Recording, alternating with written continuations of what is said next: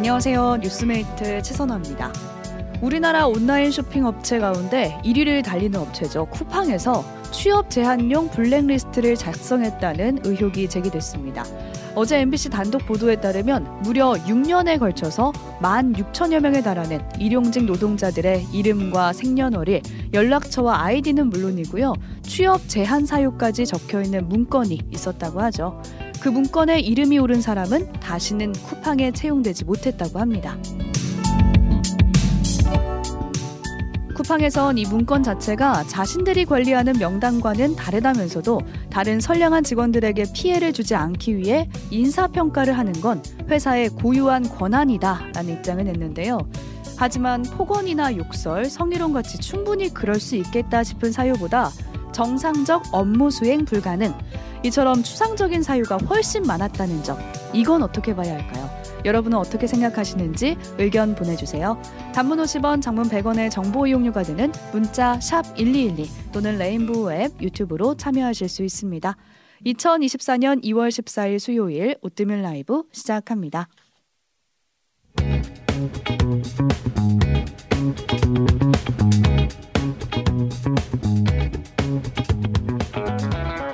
뉴스 나눠주실 분 신혜림 PD, 조석영 PD 나오 계세요. 안녕하세요. 뉴스 번역기 신혜림 PD. 뉴스 자판기 조석영 PD입니다. 네, 오프닝에서 소개해드린 뉴스 석영 PD가 가져왔습니다. 네, 쿠팡 블랙리스트 의혹입니다. 음.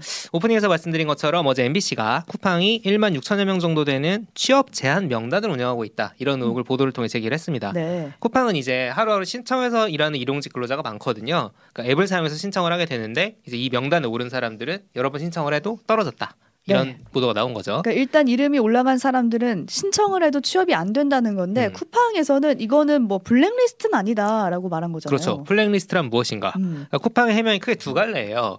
그러니까 일단 우리는 이 문건 모른다.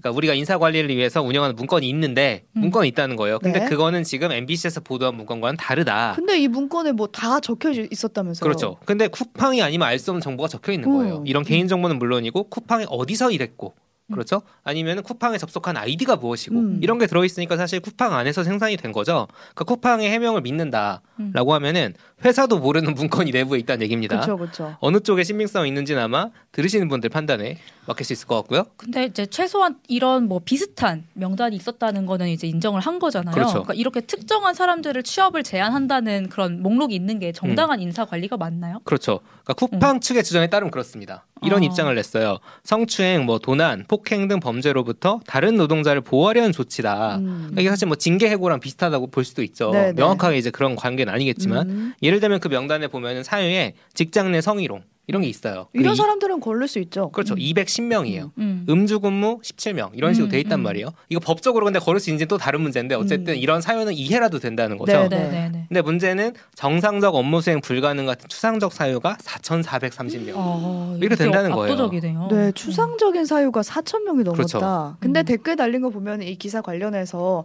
오히려 쿠팡 쪽에서 회사니까 뭐 그렇죠. 뭐 이렇게 걸을 수도 있는 거 아니냐 이런 논조도 많더라고 이런 그렇죠. 반응들. 그냥 뽑는 거야 뭐 사장님 맘대로 오. 아니냐 싶을 수도 있는데 네. 이제 근로기준법 40조에 근로자 취업을 방해할 목적으로 비밀 기호 또는 명부를 작성 사용해서는 안 된다라는 음. 문구가 있다고 합니다. 이걸 근거로 하여서 이제 쿠팡 노동자의 건강한 노동과 인권을 위한 대책위원회 줄여서 쿠팡 대책이라는 단체가 있는데 이거 근로기준법 위반이다. 음. 고용노동부가 이거 조사해야 된다. 라면서 요구를 했습니다. 음. 어디까지가 회사의 고유한 권한이고 어디까지가 이 근로기준법 위반에 해당하는지 그 기준선을 가지고 아마 고용노동부와 고용노동부 판단이 끝나면 이제 검찰에서 고민을 음. 하게 되지 않을까 싶습니다. 네 댓글 네. 보니까 뭐 윤희님은 괘씸하네요라고 보내주셨고 각자도생님은 고용노동부는 쿠팡 현장 조사 실시하라라고도 음. 보내주셨어요. MBC가 이 보도를 시작을 한 이유가 네, 쿠팡에서 네. 이 블랙리스트가 존재하다는 얘기가 공공연하게 떠돌았다는 거예요. 음. 추적을 하다가 이제 보도를 했다고 얘기를 하더라고요. 음. 아. 이게 법적으로 실제로 문제가 되느냐 안 되느냐 제가 주변에 있는 사람들 좀 물어봤는데 법 전문가들한테 이건 약간 갈려요. 아 그래요? 네, 문건만 있는 거 가지고는 법적으로 문제 없을 수도 있다. 있다라는 음. 얘기가 있는가 하면 이 문건 가지고 분명히 뭔가 취업자에 실제로 썼을 거기 때문에 문제가 될 것이다. 음. 이 얘기하시는 분도 있고 해가지고 음. 이 범법 여부 자체는 차차 가려질 거고 MBC가 음. 이거 후속 보도를 한다고 합니다. 음. 이제 그걸 기다려보면 될 것 같고요. 네. 저는 이 사태를 보면서 어떤 생각이 들었냐면은 인내심님 쿠팡은 사람을 사람으로 안 보나 봐요. 이런 댓글 주셨는데 비슷한 생각을 했어요. 그러니까 노동자를 어떻게 보느냐. 예를 들면은 범죄급으로 잘못한 건 그렇다 칠 수 있어요. 그런데 근무 태도에 문제가 있다. 음. 아니 뭐 조금 핸드폰 좀 덜 보세요. 핸드폰 보지도 못한다고 하지만 네. 하여튼 뭐 좀 시간 잘 지키고 뭐 자리 음. 잘 지키세요로 할수 음. 있잖아요. 근데 그게 아니라 그거 제대로 아, 관리를 해주고 알려주고 음. 다음에 다시 그걸 개선할 수 있는 사람으로 보는 게 아니라 아, 다음부터 하지 마라고 해버렸다는 거잖아요. 본인은 다 알려주지도 않고. 그러니까. 그러니까 이거는 무엇인가라는 생각이 들더라고요. 아까 4,400명이 그 추상적 사유로 그렇죠. 못 나오게 된다는 게 너무 좀 그죠. 뜨악해요. 알 수도 네. 없는 상황이고 음.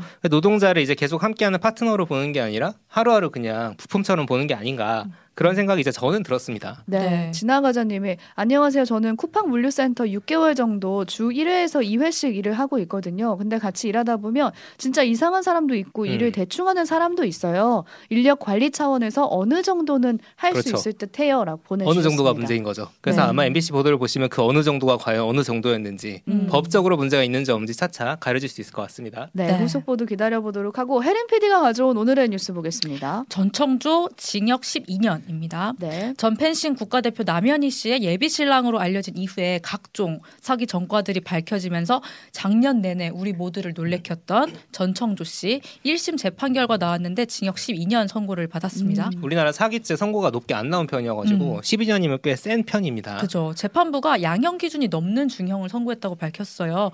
검찰은 앞서 15년을 구형을 했었고요. 2022년 4월부터 재벌 3세 혼외자를 사칭하면서 투자 기회가 있다라고 속여가지고 27명으로부터 30억 원을 넘게 빼돌린 음. 혐의고요. 사기죄로 이미 징역을 살고 나왔음에도 반성하지 않고 유명인한테 접근을 해서 더욱 거대한 음. 사기를 범행한 죄입니다. 네. 네, 재판부가 판결을 내리면서 중국 소설가 위화의 형제라는 소설을 인용을 했어요. 극중 남자 주인공 한 명이 작, 품 속에서 가, 슴을 넣었다 뺐다 하는 장면이 있다. 음. 이 사건을 접하면서 가슴은 물론이고 성별까지 왔다 갔다 하는 이 막장의 현실은 소설가의 상상력을 아. 뛰어넘는다. 이렇게 재판부가 재판부가 했습니다. 고민이 많았네요. 그러네요. 이거 쓰실 때 고민하셨을 것 같아요. 네. 이렇게 선고를 하니까 전청조 씨는 그 현장에서 몸을 가누지 못할 정도로 오열 오열했다. 울었, 뭐 이런 기사도 음. 나왔더라고요. 네. 근데 같이 남현희 씨도 공범으로 고소가 됐잖아요. 네, 지금 사기 공모 혐의로 경찰 조사를 받고 있는 음. 상황이고요. 남현희 씨가 공범으로 고소된 사건은 총 3건이에요. 피해액이 약 10억 정도 되는. 음. 전청조 씨는 남현희 씨가 자신이 재벌 3세가 아닌 걸 알고 있었다. 범죄 수익 대부분을 남현희 씨를 위해 사용했다. 이렇게 계속 주장을 해왔거든요. 근데 음. 남현희 씨는 전청조가 직접 자신이 재벌 3세라고가 아니다라고 나한테 말한 적 없다 하면서 무고를 지금 호소하고 있는 상황입니다. 음. 네, 네, 전국을 뒤흔들었던 이 역대급 아, 그렇죠. 사기 사건의 1심 선고가 내려졌다라는 소식이었고요. 제가 가져온 오늘의 뉴스는 뒤늦게 알려진 해킹 썰입니다. 아, 아 국민일보 단독 보도였어요? 네, 네, 맞습니다. 이게 지난해 11월쯤에 대통령실 행정관의 이메일이 북한에 의해 해킹을 당했다라는 건데 그게 음. 지금에서야 알려진 거예요. 그렇죠.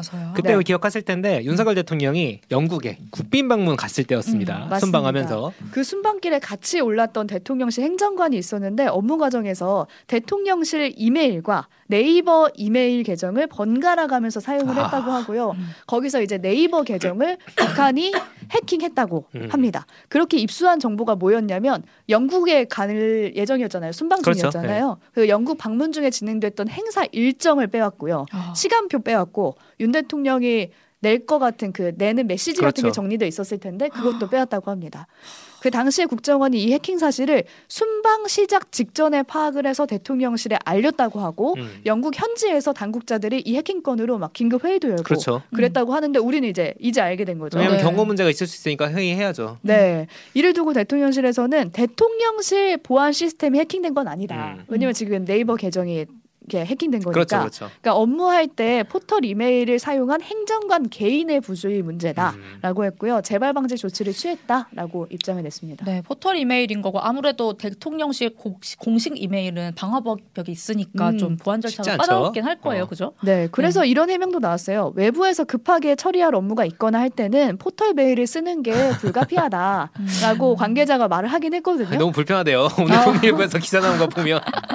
뭐 그러긴 할 텐데 또 네. 그렇다고 뭐 외부 메일을 그러니까요. 사용했다 지금 이런 일이 벌어졌어요. 음. 해당 행정관은 관련해서 조사를 받았다고 하고 징계 절차를 앞두고 있다고 합니다. 그쵸, 잘못했죠. 음. 네. 그 야당에서는 뭐 예상하셨다시피 거세게 음. 지금 비판을 하고 있는데 이재명 민주당 대표가 무능도 이런 무능이 없다.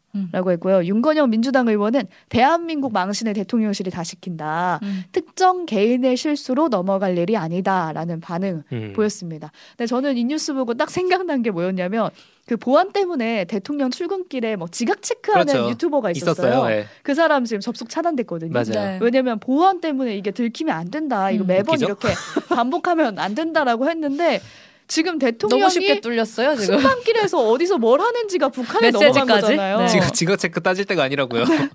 그래서 대통령실 내부에서부터 보안에 그래요. 정말 주의를 기울여야 된다라는 생각이 네. 들었습니다. 지금까지 오늘 본 뉴스 살펴봤고요. 뉴스 탐구 생활로 이어가겠습니다.